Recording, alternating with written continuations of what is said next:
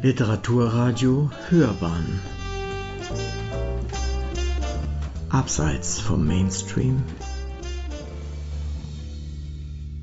Guten Morgen, ich freue mich, dass wir heute zusammengekommen sind an dem ersten Advent, um Binette Schröder zu feiern, zu ehren.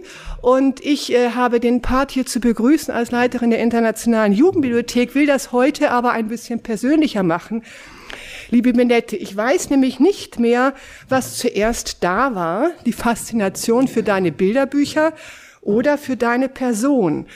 Und kann man beides überhaupt voneinander trennen, wenn Werk und Leben so eng aufeinander bezogen sind wie bei Binette Schröder?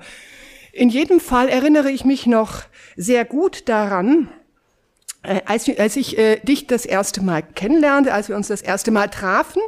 Und damals war ich sofort eingenommen von deiner Lebendigkeit.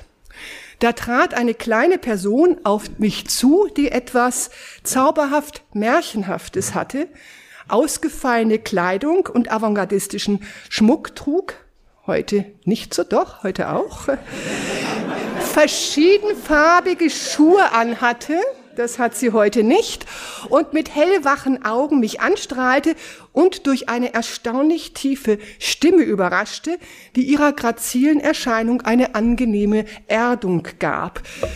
Es war ein Auftritt, der mich beeindruckte und plötzlich hatte ich das Gefühl, dass da noch zwei andere Geschöpfe vor mir standen, Lupinchen und Laura. Diese eigenwilligen, autonomen Personen, Figuren aus Binette Schröders Bilderbüchern, die auf eine sanfte, dabei bestimmte Weise etwas von der Welt wollen, sie durchwandern, um sie zu begreifen. Seither sind viele Jahre vergangen. Ich habe dich als liebenswerten Menschen und begeisterungsfähige, neugierige und wissbegierige Gesprächspartnerin kennengelernt. Du bist eine großartige, witzige Erzählerin und eine leidenschaftliche Bilderbuchsammlerin. Du engagierst dich in Vorträgen und Workshops für eine ästhetische Schulung von Kindern und hast ein klares Urteilsvermögen, wenn es um Illustration geht. Bisweilen kann dein Urteil auch unerbittlich werden, wenn du mit scharfem Blick Bilderbücher äh, sezierst, denen es an emotionaler Wärme fehlt. Denn dein künstlerisches Ansinnen kreist immer darum, Kindern tiefe Gefühle und Stimmungen zu vermitteln. Tatsächlich werden Kinder von der Macht ihrer Gefühle überwältigt. Wir kennen das. Eng, eng, Ärger, Traurigkeit, Enttäuschung, Wut oder Angst brechen ebenso über sie herein wie Begeisterung, Freude und Liebe. Um zu lernen, mit Gefühlen umzugehen, müssen sie diese erleben dürfen, sowohl positive als auch negative.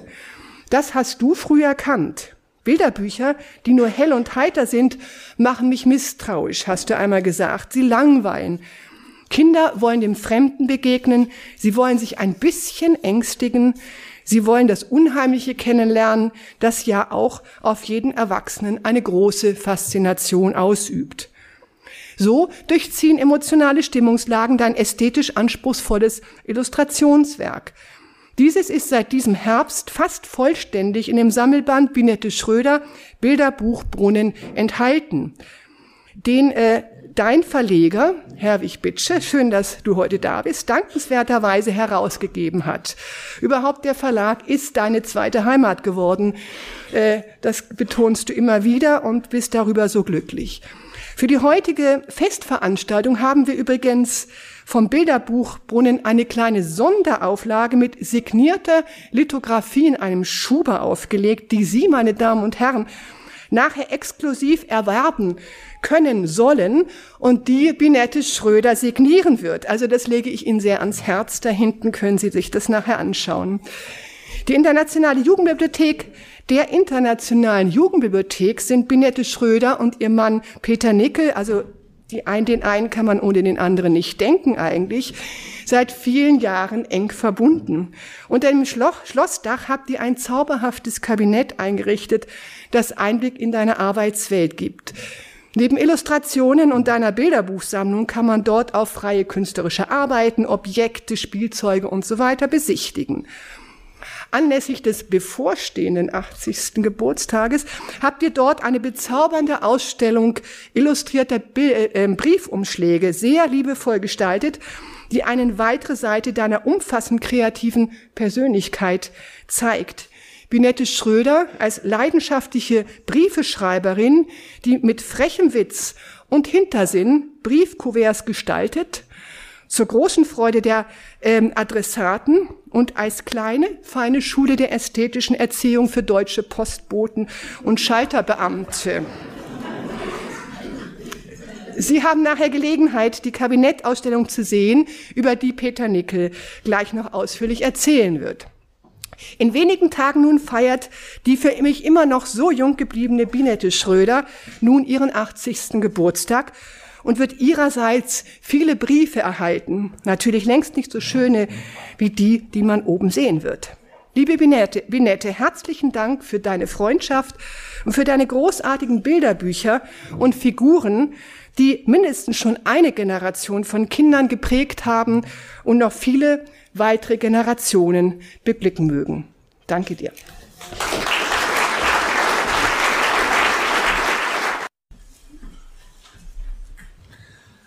Guten Morgen, sehr geehrte Damen und Herren. Es ist ein besonderer Tag heute und ich freue mich sehr, dass ich heute hier sein darf und mit Ihnen eine kleine Feier begehen. Mein besonderes Glück ist, dass ich Kinderbuchverleger bin. Zugegeben, das beeindruckt nicht, nicht immer auf Anhieb und es stößt auch nicht bei allen Erwachsenen immer auf reges Interesse. Aber diese geringe Beachtung hat auch ihre Vorteile. Sie eröffnet Freiräume, Niemand nimmt Anstoß daran, wenn ich ja zum Beispiel von Prinzessinnen und von verzauberten Fröschen, von Magiern und Lügenbaronen, von kleinen Eisbären oder Regenbogenfischen, von Narren oder Königen erzähle. Es gehört ja irgendwie zum Job, oder? Ob ich mich in meinem Freiraum nun mal mehr als Narr oder mehr als König fühle, darauf kommt es eigentlich gar nicht an. Aber wenn Sie mir gestatten, dass ich heute mal kurz in die Rolle des Königs schlüpfen darf, dann wird es Sie auch nicht so sehr überraschen, wenn ich Ihnen sage, dass ich ja mit vier Königinnen bekannt bin. Die erste residiert in Wien. Wien hat ja eine gewisse Tradition und Erfahrung im Umgang mit königlichen Geblütern, also wundert kaum. Die zweite regiert äh, von Appenzell aus. Das ist ein bisschen erklärungsbedürftiger, weil die Schweizer ja mit Royalen äh, nicht so auf Du und Du sind oder beziehungsweise lieber nach Österreich abschieben. Deswegen sind sie auch heute noch immer ein bisschen eher an der Peripherie. Die dritte lebt in der Nähe von Canterbury und sie macht gern Ausflüge auf den Kontinent. Und die vierte, und um die geht es heute, die residiert auf Schloss Blutenburg bei München und feiert, wie gesagt, demnächst einen runden Geburtstag. Ich habe das besondere Glück, Binet Schröder kennengelernt zu haben. Standesgemäß auf der Frankfurter Buchmesse. Sie wurde mir von meinem Vorgänger förmlich anempfohlen. Ungefähr mit folgenden Worten die wirst du sicher dann auf der Messe kennenlernen. Und die ist schwierig. Oder du musst dann schauen, wie du mit ihr klarkommst. Mehr hat es eigentlich nicht gebraucht, um mein Interesse an Binet Schröder zu wecken. Wenig später Jetzt werden Sie den direkten Vergleich haben mit der, äh, mit der vorherigen Ankündigung von äh, Christiane Rabe. Wenig später stand sie dann leibhaftig vor mir. Äh, Peter Nickel war natürlich auch dabei. Er stand ein bisschen seitlich abseits hinter ihr. Nein, alles konzentrierte sich auf sie. Geballte Energie, sage ich nur. Ob das in Rot oder Grün war, das kann ich heute nicht mehr sagen. Aber jedenfalls, sie stand da, ein Elementarereignis. Wer stand da und sah mich an? Sie sind der neue Chef von Nord-Süd Verlag? Wer kann sich einer solchen Begrüßung entziehen? Was dann folgte, war wie gesagt ein Elementarereignis, ein Rundumschlag. Was der Verlag nicht alles versäumt hat, was er nicht alles falsch gemacht hat. Ich sage Ihnen, am Ende lag kein Buch mehr auf dem anderen.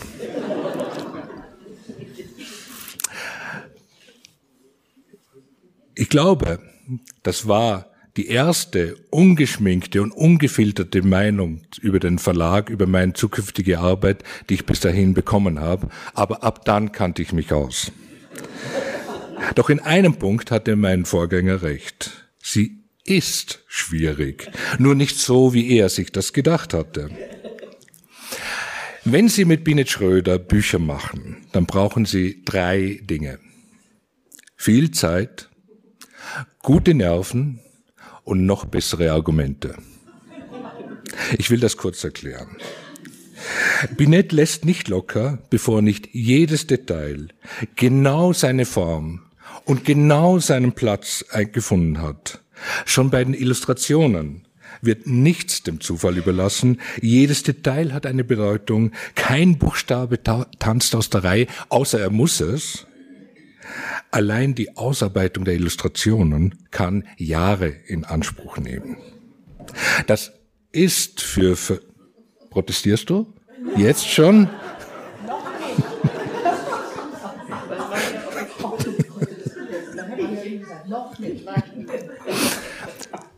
Das ist für Verleger, die Programme planen und budgetieren müssen, manchmal recht schwer kalkulierbar. Bevor wir aber ans Produzieren gehen können, muss das Buch ja noch gestaltet werden. Auch da hat Binet, die gelernte Typografin, und vielleicht erinnern sich manche von Ihnen, sie hat die harte Basler Schule durchgemacht, ja. Auch da hat Binet ganz genaue Vorstellungen. Ob der Grafiker auch eine genaue Vorstellung hat, auch darauf kommt es nicht so an. Wie komplex die Gestaltung werden kann, will ich an einem einfachen Beispiel kurz aufzeigen. Es geht um den 13. Nachdruck des Lupinchen. Das Buch 1969 erschienen und deswegen heuer ebenfalls ein Jubilar, das 50-jährige Jubiläum, zum 1969 also zum ersten Mal erschienen, hatte im Laufe seiner 45 Jahre ein wenig gelitten.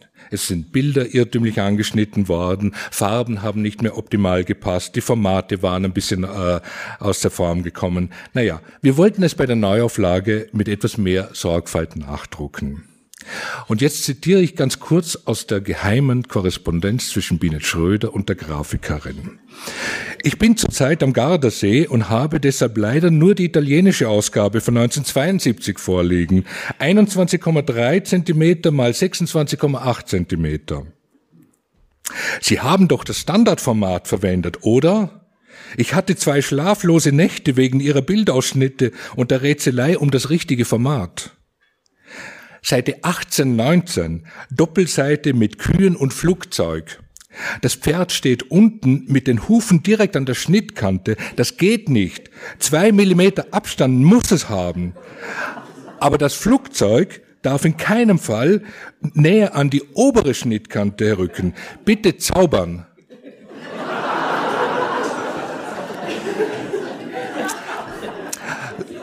So ging es dahin über mehrere Seiten, über mehrere Wochen.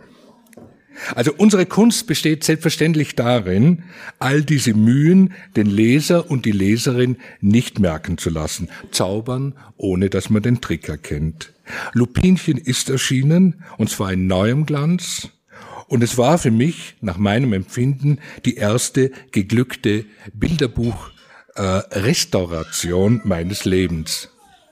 Sie können sich nun ein wenig vorstellen, mit welchem Respekt ich an die Umsetzung eines viel ambitionierteren Werkes, nämlich die Werkausgabe sämtlicher Bilderbücher von, für Kinder herangetreten bin.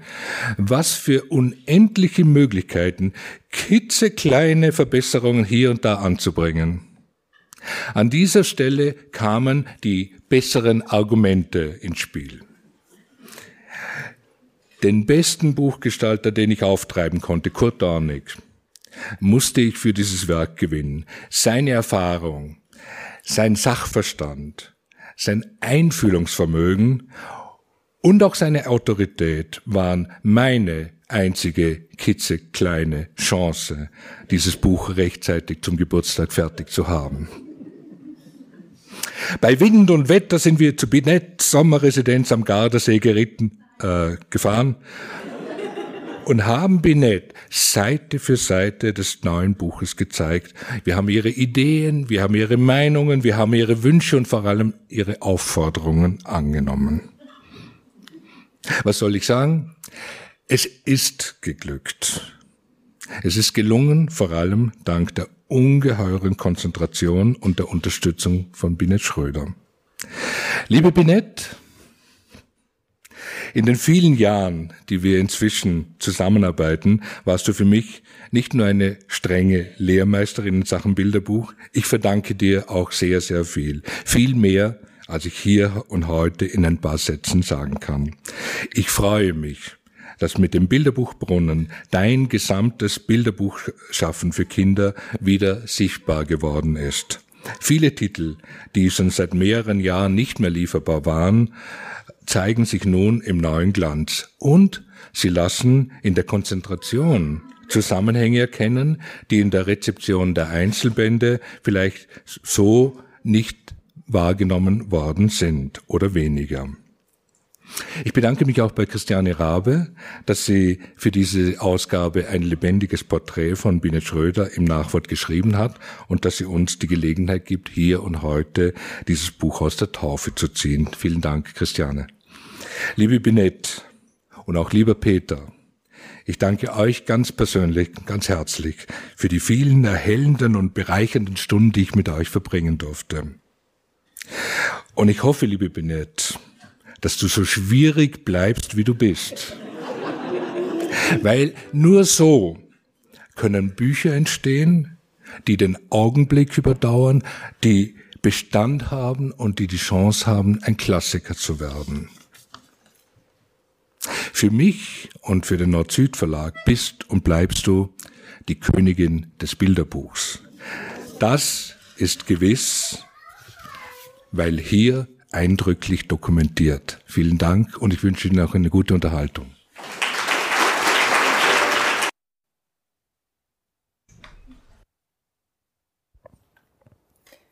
Liebe Binette, ich möchte dich auch noch einmal begrüßen, ganz herzlich und natürlich auch deine vielen Freunde und Freundinnen. Wir haben ja nun gerade gehört, was Christiane Rabe Lobendes über dich gesagt hat was Herwig Bitsche arbeitsmäßig Lobendes über dich gesagt hat.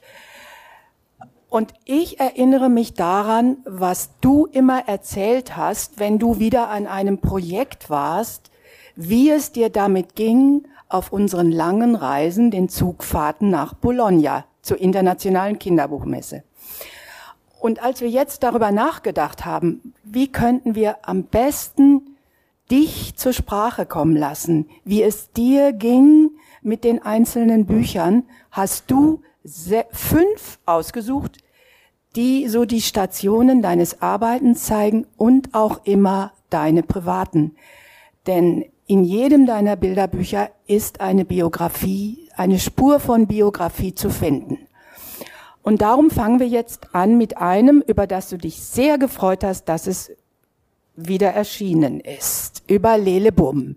Wie kam es zu Lelebum? Also Lelebum, das fing an mit einem, das fing noch an in meinem Studium in Basel. Ja, das spürt man. Im letzten Jahr und da hatte, äh, musste ich ein Poster entwerfen, also ein Plakat und das äh, hieß International Toy Fair. Und dann habe ich mir eben viele Gedanken gemacht, wie man das so tut. Und dann hatte ich, ich mag ja Elefanten immer schon gerne. Und dann hatte ich das Gefühl, es muss ein Elefant sein. Und dann äh, fing ich, äh, ja, und dann habe ich also dieses Elefantenplakat gemacht und dann gefiel mir der Elefant immer besser, weil ich den nämlich blau gemacht hatte und das gefiel mir so gut. Dieser blaue Elefant und der war damals auf grünen Rädern und so. Und dann habe ich mir gedacht, Mensch, da könntest du doch eine Geschichte machen. Und dann kam ich eben auf die Idee, dass dieser Elefant nicht blau sein möchte, sondern grau wie alle Elefanten. Und daraus ist dann diese Geschichte noch in der Studienzeit entstanden, die ersten Blätter, ähm, Scherenschnitte und äh, das hat mich so begleitet und dann äh, habe ich ja geheiratet und hatte dann dieses äh, eigentlich dann mittlerweile fertige Buch und dann fehlten natürlich die Worte. Das waren eigentlich alles nur Bilder und äh, mein Mann war damals lag mit einer Grippe da nieder und ich sagte, Mensch Peter, also ich brauche da jetzt einen Text und nachdem ich den gefragt hatte und den gefragt hatte und das war immer alles nix und dann sagte der, ja, lass mir mal hier. Und, und dann, hat er dich, dann hat er sich hingesetzt und hat einfach dieses Gedicht geschrieben von vorne bis hinten in einem Guss. Also da haben wir schon gemerkt, dass wir auf der Ebene eben auch sehr gut zusammenpassen. Das war also sowas wie ein Ehetest, oder? Es war fast. Du hast als nächstes ausgesucht Lupinchen. Ja. Und ich glaube, zu Lupinchen hast du auch eine wunderbare Geschichte. Ja, das habe ich ja eigentlich auch schon oft erzählt. Das kannst du gar nicht oft genug erzählen. Okay, okay, Es ist so schön. Also wer es noch nicht kennt, wenn es jemand kennt, der kann ja weghören. Aber nein, das Ganze äh, fing eigentlich an mit, mit einer Liebesgeschichte, die zu Ende gehen musste, weil das Ganze keinen Sinn machte. Und damals lebte ich in Berlin und das war noch umrundet von dort DDR. Und äh, um, durch die musste ich durch, um diesen ja, wunderbaren Menschen da im Westen zu treffen. Und dann habe ich aber Schluss gemacht, weil ich wusste, es macht, macht einfach keinen Sinn.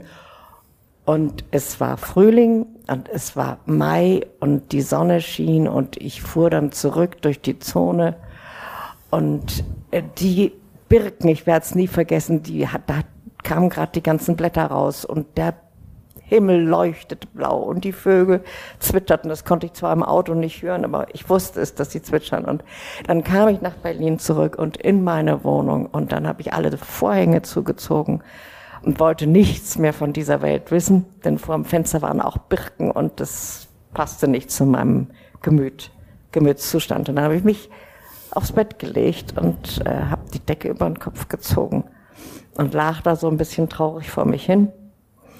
Und wie ich dann so lag, da war es ganz eigenartig. Plötzlich war das wie so ein, wie so ein Diapositiv hinter den geschlossenen Augen. So. Und da war da plötzlich ein Bild. Nicht dieses. Mhm, nee, das davor. Und äh, dann gefiel mir das Bild. Und dann bin ich aufgestanden und dann habe ich das Bild gemalt. Und dann ging es mir ein bisschen besser. Und dann habe ich mich wieder hingelegt und es dauerte nicht lang und dann machte das zweite Bild, kam dann auch so, das zweite Diapositiv. Und dann habe ich mir auch das Bild genau angeguckt. Und dann gefiel es mir auch sehr gut. Und dann ähm, bin ich wieder aufgestanden und habe auch das zweite Bild gemalt. Und dann ging es mir wieder richtig gut und damit war eigentlich alles in Ordnung. Und dann äh, dauerte es viele, ja, dauerte es eine ganze Zeit und dann habe ich mich entschieden, also ich gehe jetzt mal auf die Buchmesse. Ich hatte zwei fertige Bücher, Archibald und Lelebum. Und die habe ich in dicke äh, Passepartouts gepackt. Und viel zu schwer. Die Mappe war so bleischwer, dass ich am Ende der Messe blaue hatte ich lauter Blasen in der Hand, furchtbar. Und ja, und dann auf der, soll ich das alles erzählen? Ja, bitte. Äh, ich habe eine Uhr mitgebracht, weil wir haben ja leider nicht die Zeit einer Zugfahrt von München nach also dann versuche Bologna. ich, jetzt, jetzt versuche ich es also kurz zu machen, kurzerhand. Also ich hatte in der Mappe die zwei fertigen Bücher und zwei Illustrationen. Und dann kam ich auf die Messe und ging von Verlag zu Verlag. Jemand hatte mir eine ganze Liste gemacht, da musst du hin und der ist auch gut und da gehst du auch noch hin. Bin ich überall hingegangen, habe meine Sachen gezeigt. Jeder hat sich so angeguckt und hat gesagt, ja, doch, das ist sehr schön, das können Sie uns mal einschicken, dann sagen wir Ihnen nach zwei bis drei Monaten Bescheid, ob es für uns interessant ist. Gut. Und dann dachte ich, zwei, zwei bis drei Monate ist eine lange Zeit. Naja, und dann als letztes hatte ich auf der Liste, hm, dann hieß es, ja, das ist ein sehr kleiner Verlag, ein Schweizer Verlag, der ist, äh, aber der macht sehr schöne Bücher. Also da geh dann doch auch noch mal hin, äh, wenn du noch Zeit hast. Okay, und dann war der letzte auf der Liste und dann gehe ich hin. Und da saß ein graumelierter Herr mit kleinem weißen Schnauzbärtchen und blitzeblauen Augen und sehr gut aussehend. Und äh, dann, äh, das war Dimitri Silianzi, der Verleger vom Nord-Süd-Verlag. Und es war ein winziger Stand. Also das waren vielleicht zwei Quadratmeter. Ich glaube, mehr war das nicht. Also das Kleinste, was es gab. Und er saß da und später wusste ich dann, dass am Tisch daneben saßen dann noch Bernadette und äh, Max Feldheus. Und das, davon wusste ich ja damals noch nichts, von diesen Illustratoren. Dies, später wusste ich es dann. Und äh, dann sagte Dimitri Sidianski, ich brauche nichts. Ich habe zehn Autoren, ich habe zehn Illustratoren und das ist genug. Mehr brauche ich nicht. Aber zeigen Sie. Er war Serbe. Und er war ein genialer Verleger. Er war toll. Na gut. Und dann habe ich ihm meine Sachen gezeigt und die fertigen Bücher, die haben ihn überhaupt nicht interessiert. Überhaupt nicht. Und dann sagte er, was ist das? Und dann zeigte er auf diese zwei Bilder. Und dachte ich, ja, das sind zwei Illustrationen, aber keine Geschichte. Zeigen Sie. Sagte, gefällt mir gut. Warum haben Sie keine Geschichte? Und, und dann guckt er sich so an und dann sagt er, naja, und dann unterhielten wir uns über Gott und die Welt und dann sagte er, gehen wir zu meinem Freund. Und dann stand er auf und wir gingen diagonal durch diese Riesenhalle und er hat mir die schwere Mappe nicht abgenommen, die hatte ich also unterm Arm. Und ich lief dann hinter ihm her, so schnell ich konnte. Und das war Henry Holt, zu dem wir gingen, also the biggest publisher of the whole world. Und der stand dann da und er guckte sich dann die zwei Illustrationen an und sagte, hm, nice, hm, I like, mhm, nice, okay. Es war also ganz wichtig. Und dann gingen wir zurück durch die Halle und dann hat Dimitri noch ein Eis für uns beide spendiert. Und, aber die Mappe hat er mir immer noch nicht abgenommen. Und dann kamen wir wieder zurück zum Stand und dann sagt er, wie lange brauchen Sie zu schreiben ein Exposé? Und dann sage ich, was ist ein Exposé? Und dann hat er mir das erklärt und dann sagte ich, na ja, so zwei, drei Wochen schon. Nein, sagt er, nehmen Sie Ihre Mappe, gehen Sie nach Hause und schreiben Sie Exposé und morgen früh kommen Sie und bringen Sie und wenn mir gefällt, und wenn mir gefällt, gebe ich Ihnen eine erste Option. Dann habe ich gesagt, was ist denn eine erste Option? Dann hat er mir das auch erklärt. Und dann habe ich meine Mappe genommen und bin nach Hause zu meiner Freundin Ursuline, der ich das Buch dann auch gewidmet habe. Und die sagte, ach ja, das ist doch wunderbar, setz dich mal hin, ich mache uns schon mal was zu essen. Und dann hat sie uns was Köstliches zu essen gemacht und dann habe ich diese Geschichte geschrieben. Ich weiß auch nicht, ich habe die einfach geschrieben. Und dann sagt, und dann hatte sie noch für mich, hat sie die Geschichte noch in, äh, getippt. Und dann sind wir um vier Uhr morgens ins Bett gegangen und um neun Uhr stand ich wieder auf der Messe und dann legte ich ihm mein Exposé vor und dann sagte gefällt mir gut, gebe ich Ihnen eine erste Option. und das war der Anfang. Und äh, ja, und dann ist das wirklich ein Buch geworden und die Bilder kamen wie von allein und die Geschichte war ja plötzlich da. Ich weiß auch nicht, woher die gekommen war. Und sie ist dann auch so, ja, sie ist eigentlich so geblieben, wie ich sie damals äh, bei Ursula Galler, bei Ursuline, äh, ja, wie sie mir da eingefallen ist. Es war, es war wie ein Wunder. Binette, als nächstes hast du ein Bilderbuch ausgesucht. Das hab ich, glaube ich, nie gesehen. Und ich hätte nie gedacht, dass du sowas malst und dass du möchtest, dass das jetzt nochmal gezeigt wird, weil da eine Szene drin ist. Wir werden es sehen. ja, das Buch. Ja, da die Geschichte das ist ja. schon ungeheuerlich, wenn man an deine anderen wunderschönen Bilder denkt, in denen natürlich auch oft Grausames schlummert. Aber das hier, nein, das ist richtig. Hm. Erzähl es. Also jetzt kann ich dir nur sagen, dass die schlimmste Szene in dem Buch. Ja, willst du zu, zuerst die schlimmste Szene sehen? Ja, die können wir nachher noch machen. Ja, gut, dann machen wir erstmal das. Machen wir erstmal das. Also, das Ganze, das fängt damit an, dass äh, Gangolf Rost vom Tienemanns Verlag mich besuchte und dann sagte, ach Binet, jetzt haben wir doch den Lillebum zusammen gemacht und können wir jetzt nicht nochmal was Schönes zusammen machen? Und okay, dann ging er weg. Und ich saß so da und dachte, na Mensch, also Lillebum, das habe ich so aus Papier ausgeschnitten und habe dann so mit den Formen gespielt und so.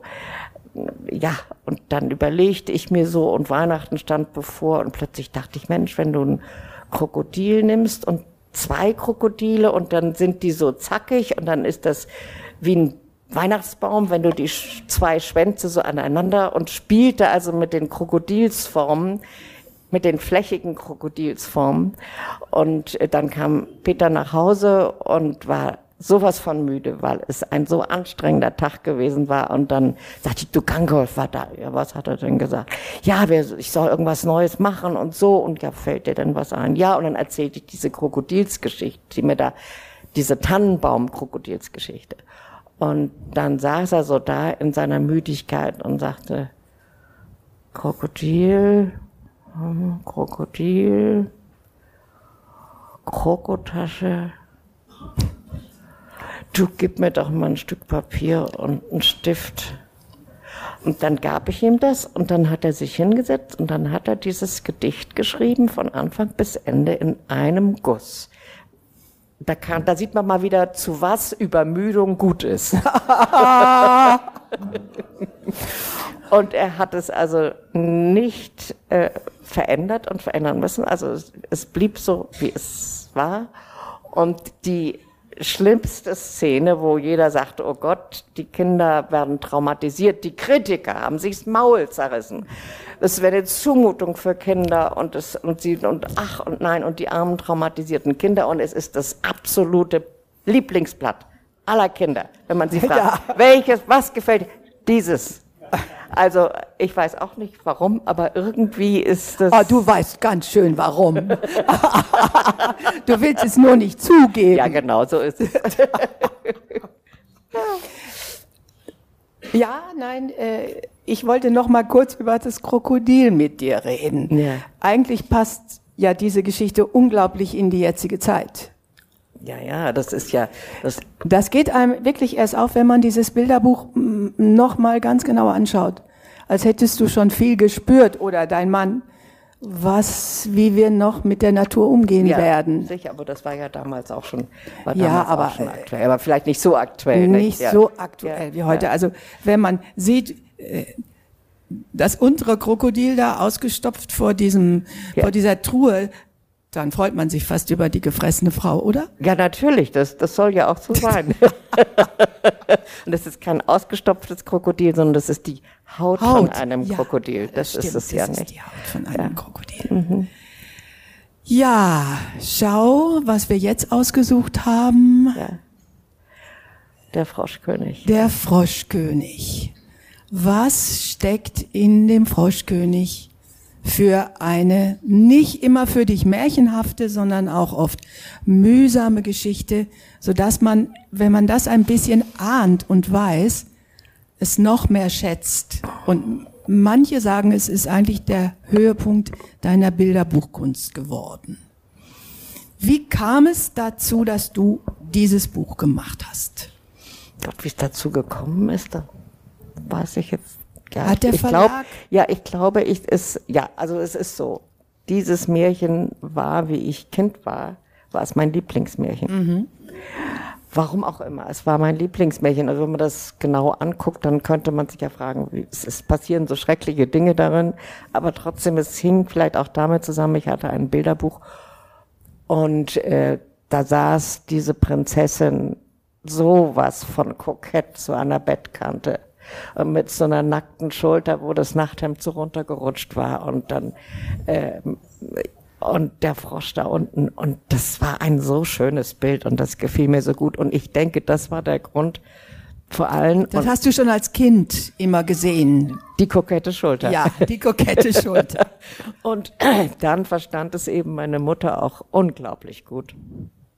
Dieses Märchen vorzulesen.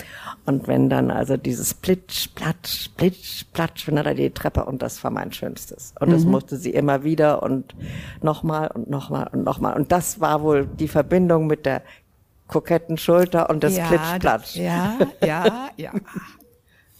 Und dann begannst du damit Szenen zu entwickeln. Nein, du hast zuallererst ganz viele Ausgaben dir angeschaut, wenn ich mich recht Oh erinnere. Gott, das, das erinnere ich jetzt weniger. Aber du wolltest einen anderen Weg. Ich wollte als einen den anderen Weg. Ich wollte einen anderen Weg und ich, mir wurde einfach bewusst, dass ich die Entwicklung zeigen will, die, die dieses Mädchen durchmacht, nicht? Also eigentlich diese Entwicklung von einer Kindfrau zur erwachsenen Person und zu einer reifen erwachsenen Person, auch die, die, äh, ja, und ich habe furchtbar, ich, also ich habe das ganze Buch gemacht. Und was ich nicht gemacht habe, bis kurz vorm Schluss, das war das, das Gesicht der Prinzessin. Ich hatte plötzlich eine Krise mit ihr. Am Anfang fand ich sie unheimlich toll und habe sie geliebt. Und dann während der Arbeit wurde mir so bewusst, dass sie ja eigentlich ein ziemliches Mistvieh ist. Sie verspricht diesem armen Kerl weiß Gott was und hält es nicht. Und man muss zu seinem Wort stehen und das und so und wurde da ganz moralisch. Und äh, ja, und in, in, je, moralischer ich wurde, umso größere Schwierigkeiten hatte ich, ihr Gesicht zu malen. Und äh, das, die, das wurde einfach nicht lieblich, das wurde nicht hübsch, das, äh, ich mochte sie irgendwie nicht mehr. Sie gefiel mir nicht mehr. Und das hat über Person. ein Jahr gedauert. Ne? Und das hat ziemlich lang, ich weiß nicht, drei Jahre, glaube ich, hat's gedauert. Also es war wirklich mühsam. Und irgendwann hat es plötzlich Klick gemacht. Und da habe ich begriffen, dass das eine ganz tolle Emanzipationsgeschichte ist. Und dass dieses Mädchen sich gegen diese zwei Mannsbilder durchsetzt und sagt, ihr könnt mir mal es ist mein Leben und ich denke nicht dran mit so einem Frosch und es kommt überhaupt nicht in die Tüte und die knallt den an die Wand, obwohl der Vater gesagt hat, du musst dein Versprechen halten. Ist ihr alles egal. Sie knallt den Frosch an die Wand und befreit sich. Und das ist ein ganz riesiger Schritt der Emanzipation. Ist doch super. Und was kriegt sie als, Beso als Belohnung? Kriegt sie einen wunderschönen Prinzen. Also ich meine, das ist doch, äh, da sieht man mal wieder, wie wichtig Emanzipation ist. Ich habe zuletzt mein Lieblingsbild genommen, weil ich finde, die Geschichte geht noch weiter. Es hat auch was damit zu tun, dass dieser Frosch nicht nur eine menschliche Figur bekommt, sondern er wird erstmal durch sie ein Mensch. Er wird durch Ich finde, sie, das zeigt dieses Bild, wie, wie sie ihm die Hände reicht und ihn, ja, Ja, hinter er- dem Alkoven verschwinden lässt. ja, nee, und es ist ja so, dass ich ja ganz bewusst ihn eigentlich noch ein bisschen hab Frosch sein lassen auf diesem Bild. Er springt also eigentlich aus seinen Schuhen raus, mehr oder weniger wie ein Frosch und äh, springt in ihre Arme rein.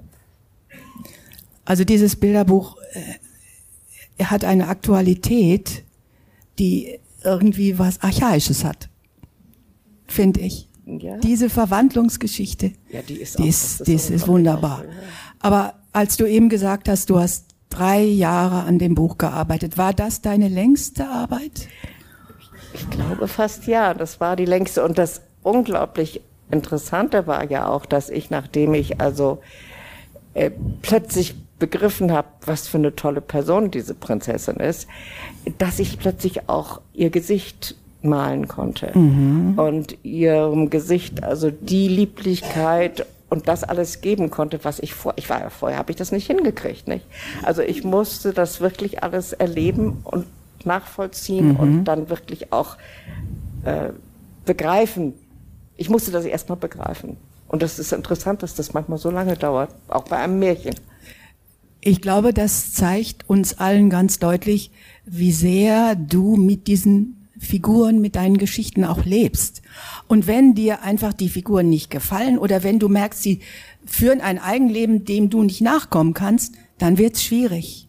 Ja, dann lasse ich lieber die Finger davon oder ja, Du legst es weg und machst was Neues, fängst was Neues an. ja, ja.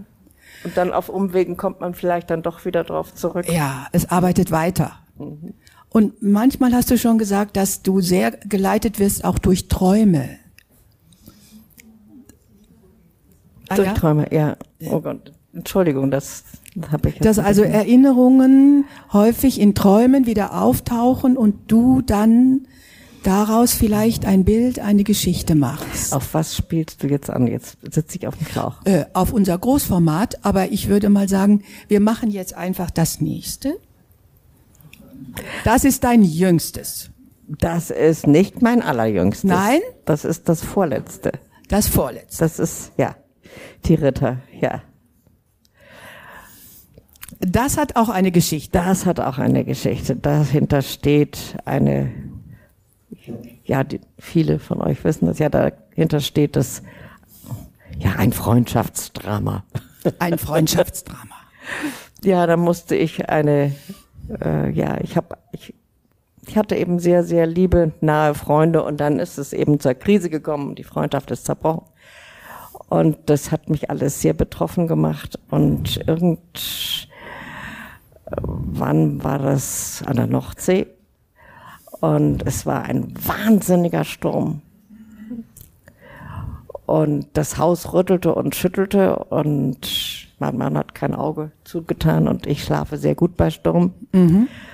Und äh, dann bin ich morgens aufgewacht und habe mich hingesetzt und habe diese Geschichte geschrieben. Ich weiß auch nicht, irgendwie brauchte ich den Sturm dazu. Und ich hatte aber dann zugleich einen Traum. Den hätte ich eigentlich erst erzählen müssen. Ich hatte einen Traum. Bei dem Sturm, also es rüttelte und schüttelte mhm, ums Haus mhm, und ich mhm. träumte, ich stehe am Meer und es ist Windstille, Windstille. Und es ist so ein bisschen Sonnenuntergang und dieses flache Meer leuchtet so silbrig. Und dann sind da die Holzbuhnen und auf der Holzbuhne im Meer, auf einer Holzbuhne, steht eine junge, wunderschöne Frau. Mhm. Und sie hat lange dunkle Haare und die wehen im Wind, aber es ist Windstille. Ah ja. Und das ihr Kleid, ihr weißes Kleid weht auch im Wind.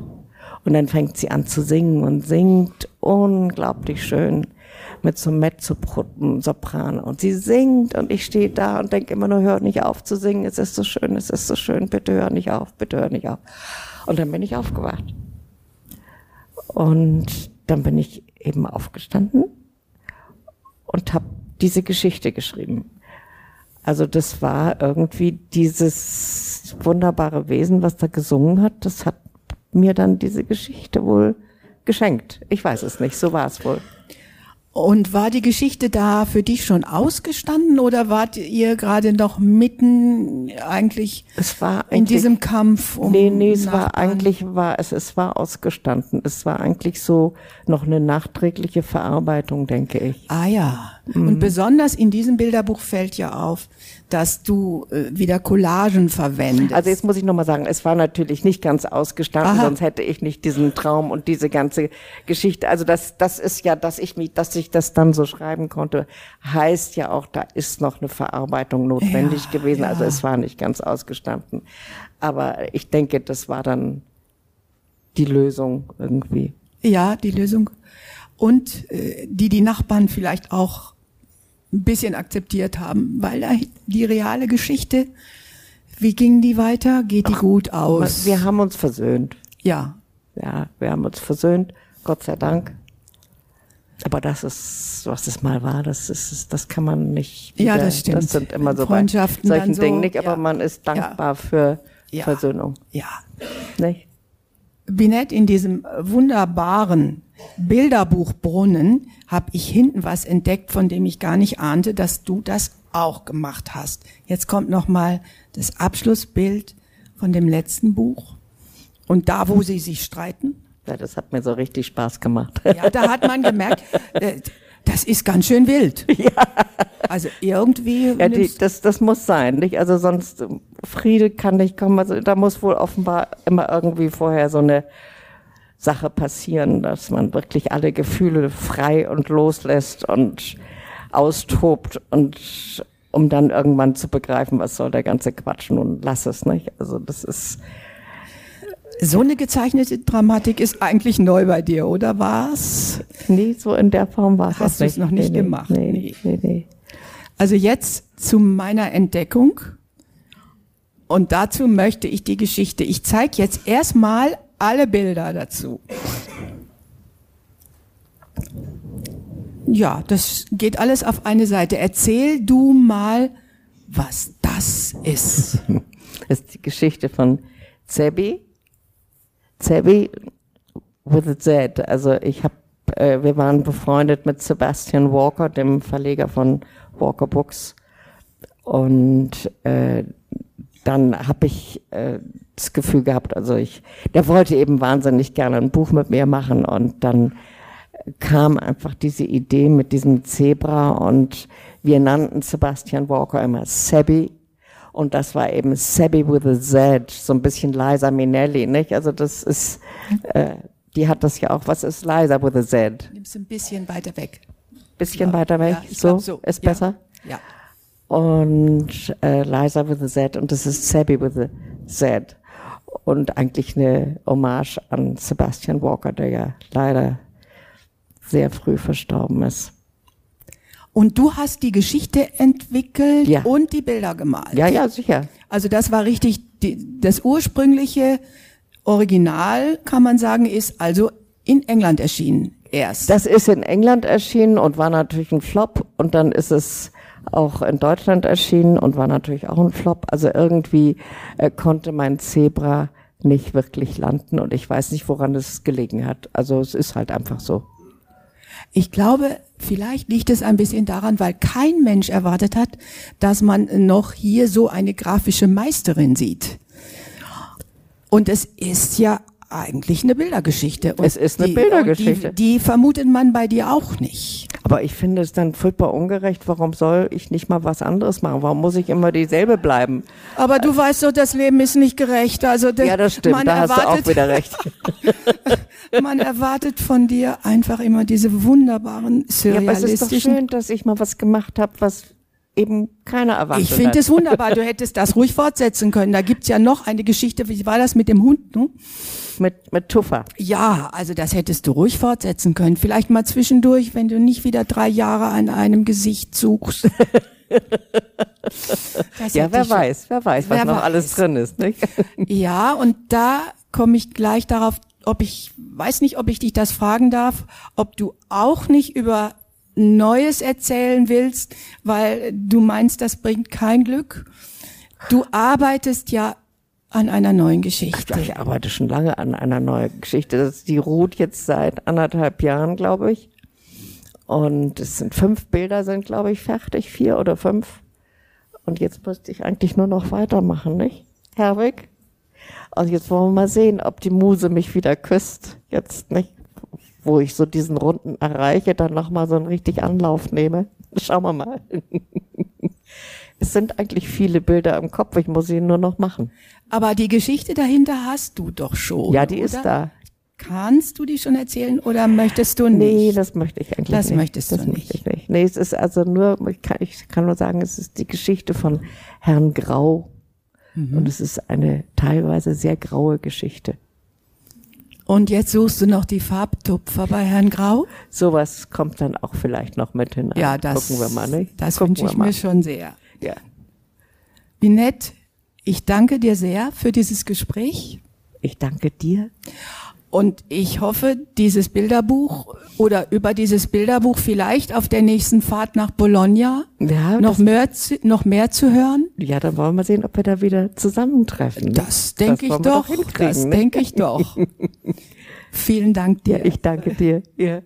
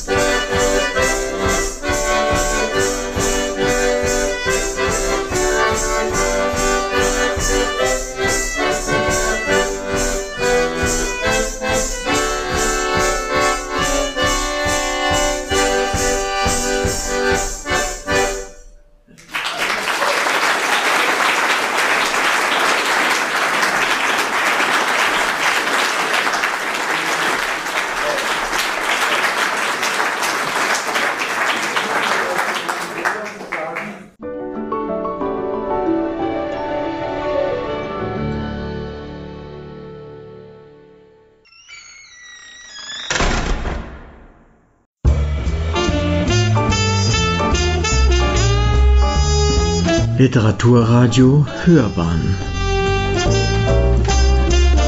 Abseits vom Mainstream Ja, meine Damen und Herren, äh, grüß Gott. Ich bin der Ehemann und der Ausstellungsmacher. Das wissen Sie mittlerweile. Und vor ein paar Tagen saßen wir zusammen, nachdem die Ausstellung fast schon stand. Und dann sagte du, wer hatte eigentlich die Idee zu dieser Ausstellung? War das Christiane Rabe? Nee, ich glaube, das war ich. Ich sage, was? Du? Weißt du denn, was da für Arbeit hinter dieser Ausstellung steht?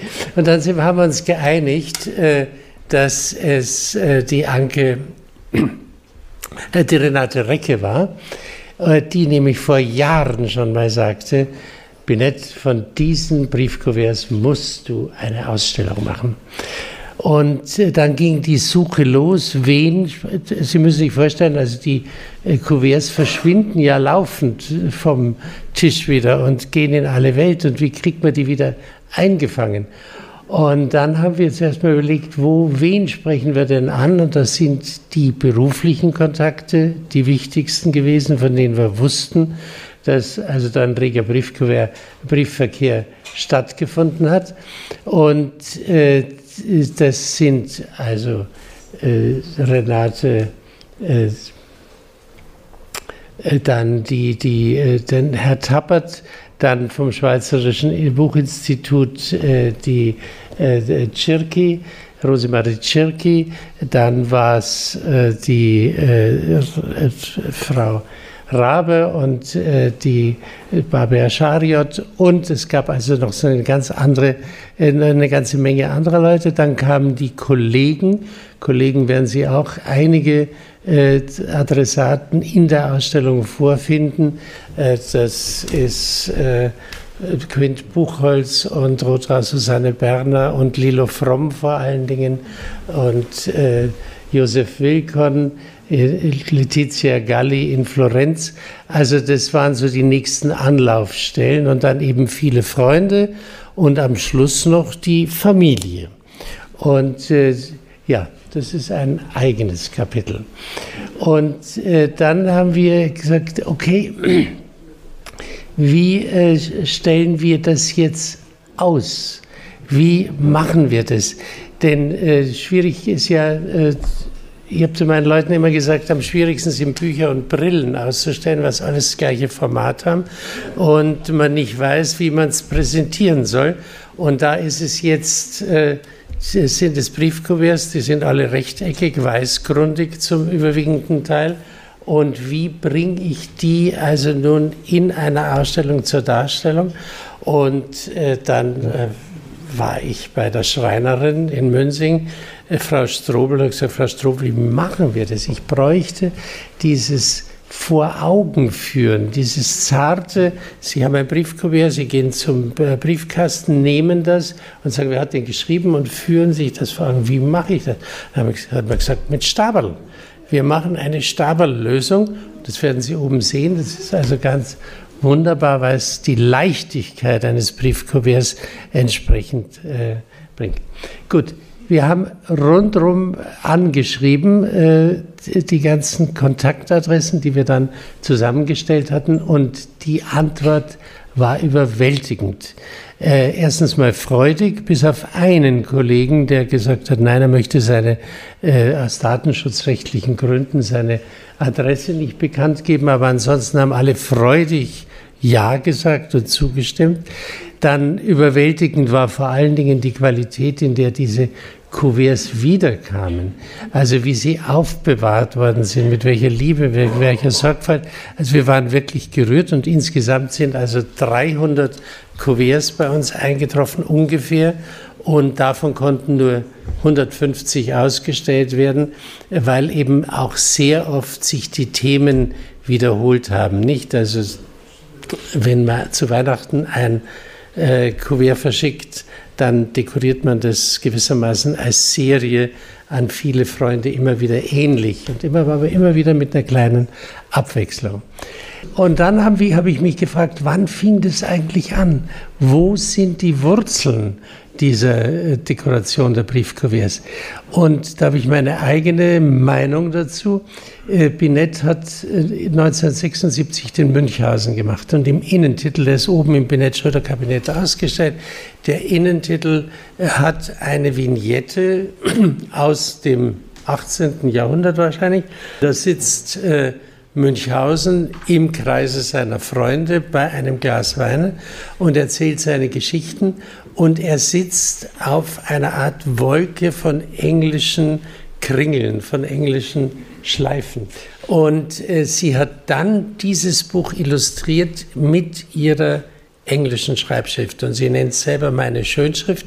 Äh, das war zum ersten Mal in, äh, in Münchhausen, ist dann übergesprungen auf die Cuviers und dann war eigentlich nur noch ein Schritt äh, zur farbigen Dekoration. Und die farbige Dekoration setzte ein gewissermaßen mit einem Paukenschlag.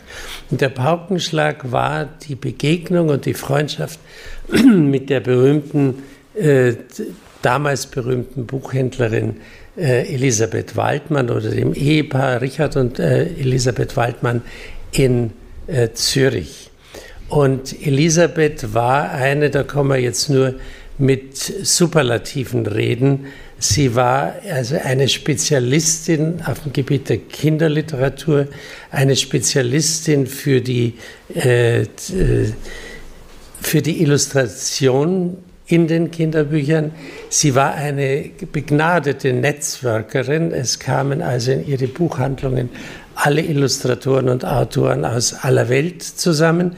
Und äh, sie war, das wurde erwähnt, eine tolle Sammlerin, die den Bestand, also sie und Bettina Hürlimann haben synchron gesammelt. Und sie, die Elisabeth Waldmann hat in die Lücken der äh, Bettina Hürlimann hineingesammelt, also was in dieser Sammlung noch nicht war, das hat sie gemacht. Und das, der ganze Bestand ging ins Schweizerische Jugendbuchinstitut. Nicht ins Schweizerische Jugendbibliothek, gab, äh, ging allerdings eine kleine Spezialsammlung von insgesamt über 400 äh, Büchern über Rotkäppchen.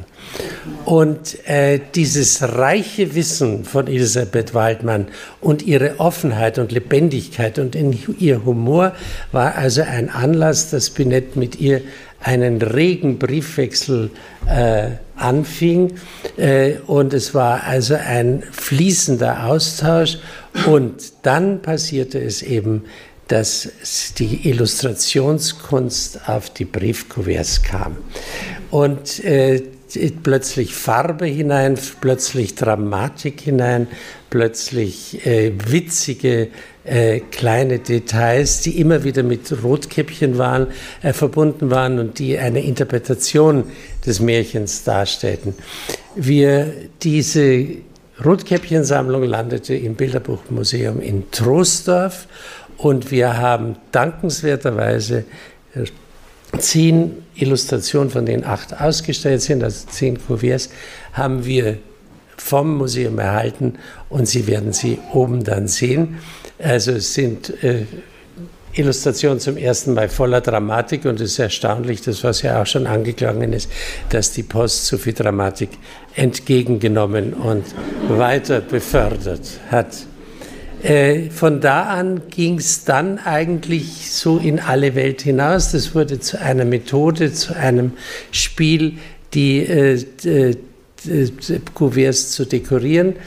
Und da lassen sich jetzt so ein paar Anregungen festmachen. Eine sind die Briefmarken selbst, äh, die äh, zu einer Illustration inspirierten. Da vor allen Dingen die Ehrenmarken für äh, verstorbene Persönlichkeiten, die also das deutsche Kulturleben geprägt haben, also die deutschen Briefmarken.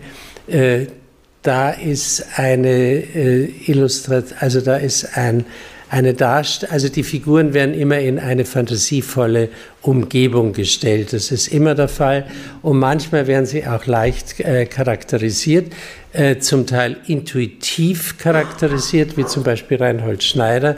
Binet wusste mit Sicherheit nicht um seiner religiösen äh, schriftstellerischen Ambitionen, aber sie hat ihn dargestellt, das war ja zuerst zu sehen, als ein Kardinal im Kardinalshut und einer großen roten Robe. Sie hat bei Böll auch eine kleine Geschichte geplatziert, nämlich den Schachtelteufel in Rot, sozialistischem Rot, der also die bundesrepublikanische äh, Gesellschaft immer wieder äh, kritisiert und ja, provoziert hat.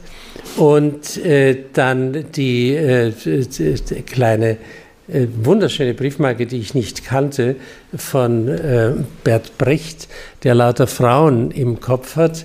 Und Binet äh, macht ihn ganz galant mit einer kleinen, ich glaube, es ist eine Tulpe, ne, in dem Fall. Eine Rose. Ah, dann ist es eine kleine Rose. Gut, also bewusste Charakterisierung äh, und intuitive Charakterisierung finden Sie auf den Kuverts. Äh, interessant ist äh, die Hildegard Knef.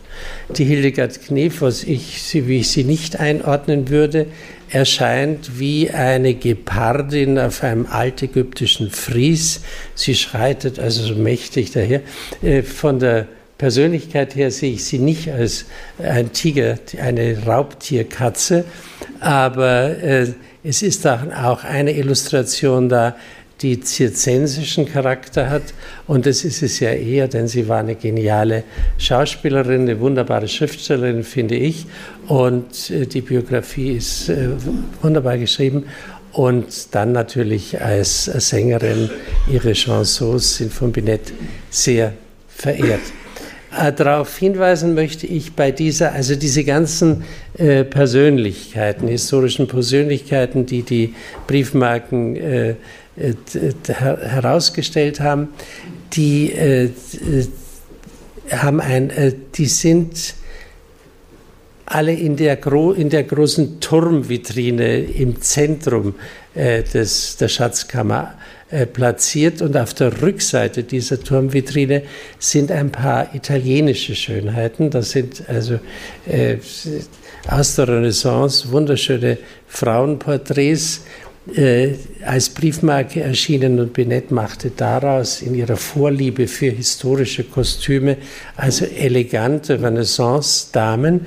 Und dann möchte ich Sie darauf hinweisen, dass das mit den italienischen Postbeamten ganz anders ist.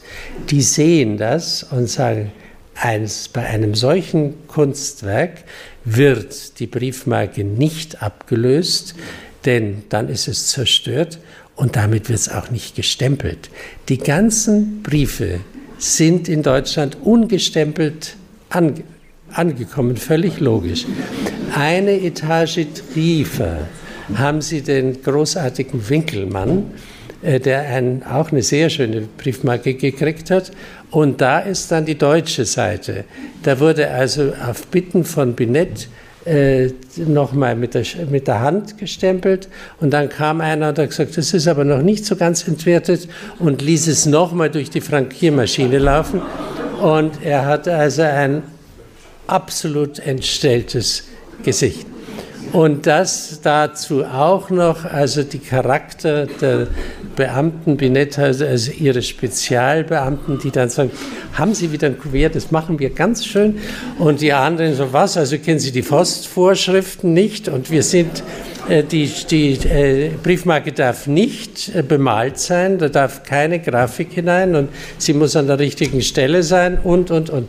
Und da steht sie immer sehr zerknirscht und hört sich das ganz zerknirscht an und gibt Recht und ist dann sehr froh, wenn doch der Putzbeamte nur einen Stempel macht.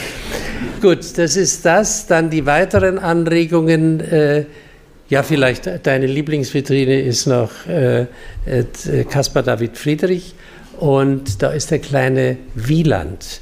Und Wieland steht im Grünen, das, liebt das Kuvert sehr. Der war ja immer so ein bisschen abseits in, in Weimar und hat sich dann etwas in die Gärten vertrollt. Und äh, das finde ich auch intuitiv erfasst, aber es ist wunder, wunderbar dargestellt. Gut, die anderen Anregungen kommen aus der Jahreszeit. Es gibt Winterkuverts und es gibt Sommerkuverts. Und die Winterkuverts äh, hängen also mit Weihnachten und Jahreswechsel zusammen. Äh, die Heilig Drei Könige wurden unendlich oft verschickt. Wir hatten so viel, dass wir also zeigen konnten, wie sie durch die Wüste wandern, über die Savanne hinauf ins schon etwas Grünland und dann geht es also dem Sterne nach ins Helle, ins Gelbe. Dann gibt es diese blau-grau, eisblau-grauen Kuverts, wo ein alter Winter als Schneehaufen liegt, gewisser, gewissermaßen schon leicht verschmelzend. Und dann wachsen um ihn herum Schneeblumen. Also das ist auch eine ganz, äh, also eine vom Winter, von der Jahreszeit inspirierte äh, Lösung. Und der Sommer, der Sommer ist natürlich bei Binett sehr stark ausgeprägt. Ich glaube, sie kennt nur, verbindet Sommer zum überwiegenden Teil mit äh, Meer und Strand und Schleswig-Holstein und Sylt. Diese Heimatverbundenheit ist bei ihr sehr, sehr stark ausgeprägt. Und wir haben so viele äh, Meeres- äh, und Leuchtturm-Kuverts gekriegt, dass wir also wirklich gerätselt haben, wie stellen wir das aus? Und haben dann eben empfunden, in äh, Norddeutschland oder auf Sylt vor allen Dingen gibt es meistens oder gibt es einen äh, äh Wetterwechsel, der äh, wahnsinnig ist. Sie, äh, die Sonne scheint, sie eilen ans Meer und kaum sind sie dort, kommt die Regenwolke und sie gehen wieder zurück und dann sehen sie wieder die Insel durchs Fenster und kaum ist es äh, wieder vorbei, eilen sie wieder hinaus. Und da haben wir also dieses, diesen Wechsel die Landschaft durchs Fenster zu betrachten und vor dem Fenster zu stehen, mit einer Rasterlösung gebracht. Und die hat uns also den großen Vorteil gebracht, dass wir 32 äh, Kuverts auf einmal untergebracht haben. Und das ist schon eine technisch wunderbare Lösung gewesen. Äh, der Fasching, dem gilt also auch eine ganze, Karneval gibt eine ganze äh, Vitrinenreihe und äh, nicht vergessen möchte ich äh, die Zwergerl-Vitrine. Also kleine Kinder haben ja nicht die Möglichkeit, die äh, hochgelegenen Vitrinen anzuschauen. Und äh, in der Schatzkammer gibt es eine Vitrinenlösung, dass die Vitrinen unten am Boden sind. Die sind also ausstellungstechnisch überhaupt nicht zu gebrauchen. Also wenn Sie da äh, Briefkuverts runterlegen, da die sieht man kaum noch. Also haben wir auf Anregung von Frau Dr. Rabe, die gesagt hat, wo bleiben denn Ihre ganzen vielen Spielsachen, äh, haben wir dann unten äh, ein, eine äh, Zusammenstellung von verschiedenen Postboten mit Hilfe der Spielsachen, verschiedenen Postboten gemacht, äh, den, die Dschungelpostbotin und den Postboten, den Eilboten auf dem Lande, der mitten in eine Schafherde trifft. Und äh, Binetts Liebling ist der Pusterpostler, der im Maiskolben versinkt und so weiter. Also wenn Sie oben sind, ignorieren Sie diese kleinen Vitrinen nicht, die im Grunde genommen für die kleinen Kinder bestimmt sind. So, ich hoffe, ich habe an alles gedacht wünsche Ihnen viel Spaß da drüben. Ich danke Ihnen herzlich.